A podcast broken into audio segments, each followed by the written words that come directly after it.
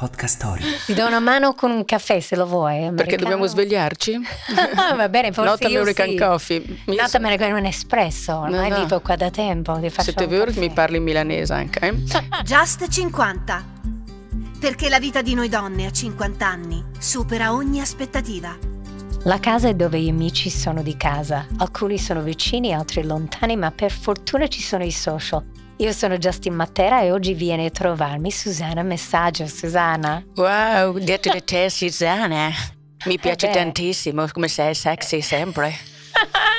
sì, anche di voce in realtà. O può piacere o può non piacere, perché non tutti piacciono questo accento, però ormai mi contraddistingue. No, no, piace, piace, ma soprattutto piace il tuo fisico, la tua volontà e la tua tenacia nello fare lo sport per avere il fisico che hai, giustamente. Ma anche tu fai un sacco di sport, hai sempre puntato sul benessere, il movimento. Genetica, siamo già fatte bene così, siamo fortunate, poi dopo se ce la sappiamo mantenerlo perché capiamo come si fa, mm, è perfetto. Tu ci credi tanto in questa genetica che ormai siamo più che altro quello e poi ci sono tante persone che magari vedendo anche i genitori dici ok invece sono completamente diversi. Ma funziona sempre questa idea che la gen- genetica è fondamentale. Puoi sempre migliorare proprio conoscendo te stesso, puoi ascoltarti, puoi ascoltare il tuo corpo, puoi guardarti e, e capire anche come fare. Ognuno poi ha i suoi sistemi e se riesci a capire, ascoltare il tuo corpo, capire anche quali sono gli integratori giusti da prendere, qual è la tua dieta, quali sono i cibi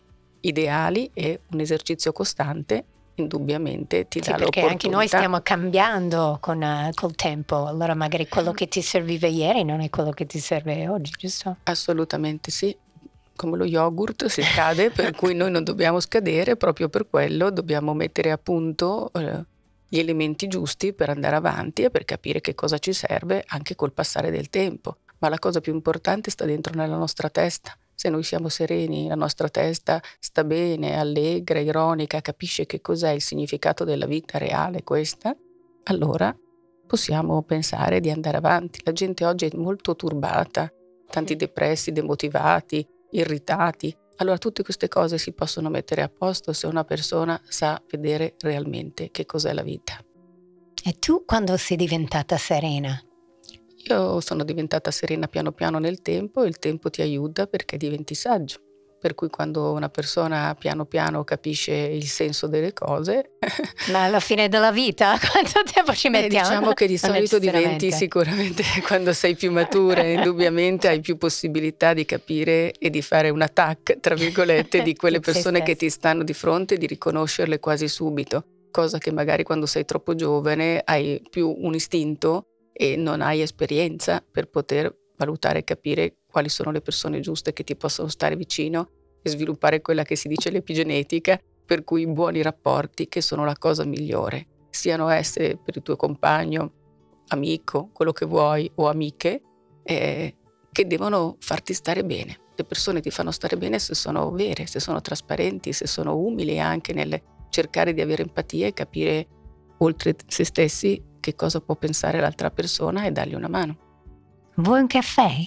Wow, mi stavi dando un caffè o una mano? Ti do una mano con un caffè se lo vuoi. Perché americano. dobbiamo svegliarci? Va bene, forse Not American sì. Coffee. Mi- Not American un espresso, ormai no. vivo qua da tempo. Che caffè. mi parli in milanese anche? eh? Infatti l'espresso per me va benissimo se l'espresso è, è- è- è corto e va bene perché il caffè ci vuole all'italiana. Ok, Susanna, faccio tutto come dici tu. Uh, ma iniziamo dall'inizio. Proprio eh, come hai iniziato la carriera? Hai fatto la televisione quando in realtà stava anche nascendo, forse Mediaset proprio. Vuoi parlare un po' di è quello o vuoi parlare dello studio? Perché No, no, sei è- una plurilaureata. Mi è capitato proprio per caso perché la vita a volte ti dà delle opportunità, poi saper raccogliere e prendere la fermata giusta, il tram giusto e indicativo ed elegante. Ho incontrato il famoso mago Zurlin che avevo 16 anni in una trasmissione televisiva dove ero andata con la mia scuola a vedere delle cose. Lui mi ha notato e ha detto quella ragazza ha una faccia intelligente, simpatica, deve fare televisione e, e mi ha chiesto di venire in regia con la mia insegnante, ma no, la ragazza è minorenne, non può assolutamente. E invece da lì è partito tutto, parlo io con suo padre, parlo io con sua madre, improvvisamente il mago Zurlì è andato a casa mia e, e, e ha fatto la magia.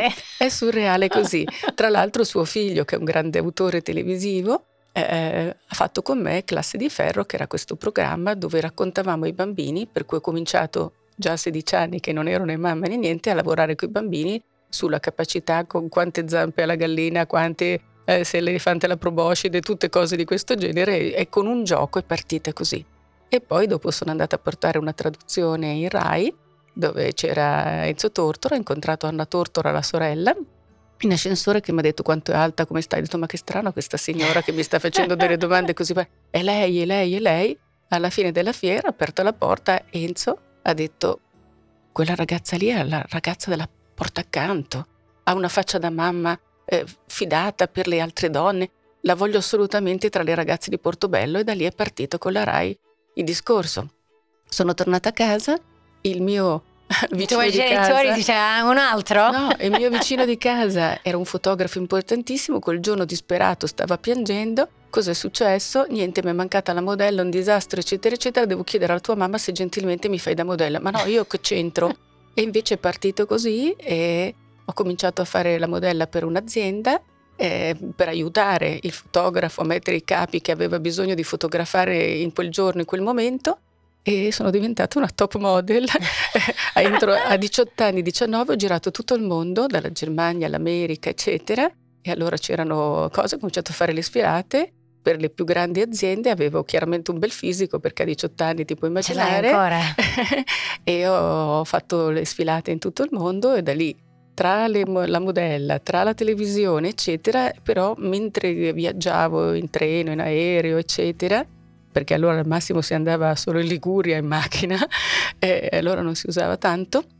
Cos'è successo? Che ho cominciato a leggere, leggere, studiare perché mi mancava di capire oltre che di vedere il mondo e ho cominciato poi, dopo la maturità, a fare i primi esami universitari e a capire che il cervello aveva bisogno di essere nutrito e ho incominciato Bravissima. così ad avere due binari paralleli, uno che non ho mai considerato un lavoro, che era appunto la modella, la televisione, le cose, e l'altro la mia formazione personale per riuscire poi alla fine a fare la docente per il master post laurea, come sto facendo adesso. Allora tu sei laureata in uh, tedesco? Lingua e letteratura tedesca mm, e poi dopo in, uh, ho cominciato con medicina, poi mi è successa una disgrazia che ho perso la mia prima figlia Ah, ho avuto una prima brutta storia e ho, ho virato in psicologia, psicologia clinica e psicopedagogia per aiutare poi le altre donne. Poi quando mi sono laureata a pieni voti avevano cambiato l'università statale, dovevi per forza ritornare a Padova e loro ho detto no, non faccio l'analista, va bene così.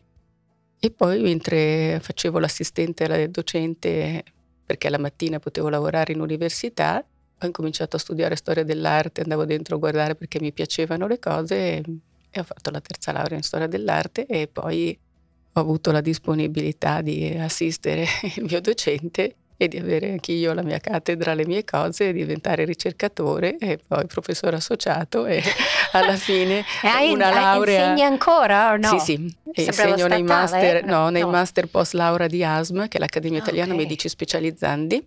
Allora sono docente di questi medici che sono appena usciti, per cui la medicina, la salute e il benessere è sempre con me e dall'altra parte è da 40 anni che ho un'agenzia, mi chiamo Messaggio di nome di fatto, che si occupa di ufficio stampa e scrivo su tutti i giornali più giusti di salute, benessere, farmacia. E poi la parola benessere vuol dire tante cose, per cui va dallo sport a tutto ciò che ti fa stare bene e imparo tutti i giorni tutto da tutti.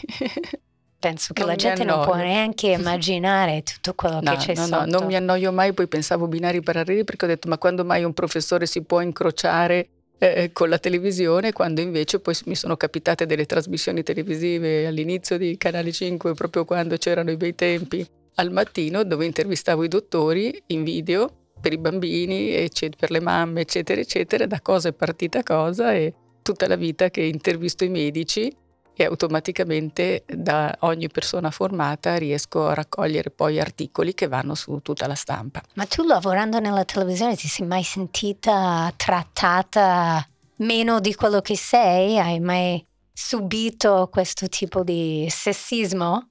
Beh sì, è successo per forza di cose, perché erano altri tempi, eccetera, eccetera. Poi sai, ehm, a volte non ti facevano condurre, per fortuna poi ho avuto il mio Mai Buongiorno che mi ha dato l'opportunità di fare più cose, poi sono Lui andata a fare il circo nel mondo, che così ho avuto l'opportunità, dopo aver fatto la modella nel mondo, anche Che il circo nel circo, dove sono andati in tutti i paesi a poter sviluppare eh, chiaramente i programmi dove ho vissuto la vita vera del circo, nel senso era un, un circo la vita. e automaticamente poi ho avuto per sette anni il Festival Bar con tanti protagonisti, il simpatico Gerry Scotti, eccetera, eccetera. Poi chiaramente loro sono andati avanti a fare tantissime belle cose e E tu hai fatto io altro. ho- dovevo avere, era arrivata la diretta e non ho più potuto essere in diretta perché prima registravo i programmi televisivi anche di notte perché durante il giorno ero all'università Certo. e, e automaticamente ho scelto la parte della carriera universitaria e la carriera dell'ufficio stampa. Non è forse da tutte. No, perché guada- guadagni molto bene senza fare niente di specifico la parte più televisiva, però c'è sempre tempo nella vita. Non è detto che adesso dico sempre che come sogno c'è Onder che fa il telegiornale, posso fare l'assistente di Onder per il telegiornale, un domani lui c'ha già anche una certa età, per cui se ha bisogno di un assistente, eccomi a questo punto. Tu hai sempre avuto un piano B, diciamo. Anche C, Sì, anche tre è D. il mio numero. It's a magic number. It's impossible perché io non voglio annoiarmi e per fortuna la mia vita non è mai stata noiosa. Ma per la- le donne di una certa età, non più giovane, è, è difficile ancora in Italia o c'è più possibilità adesso? Come, come trovi? No, l'Italia è ancora un po' limitata per certe situazioni, purtroppo le pari opportunità così non sono così pari.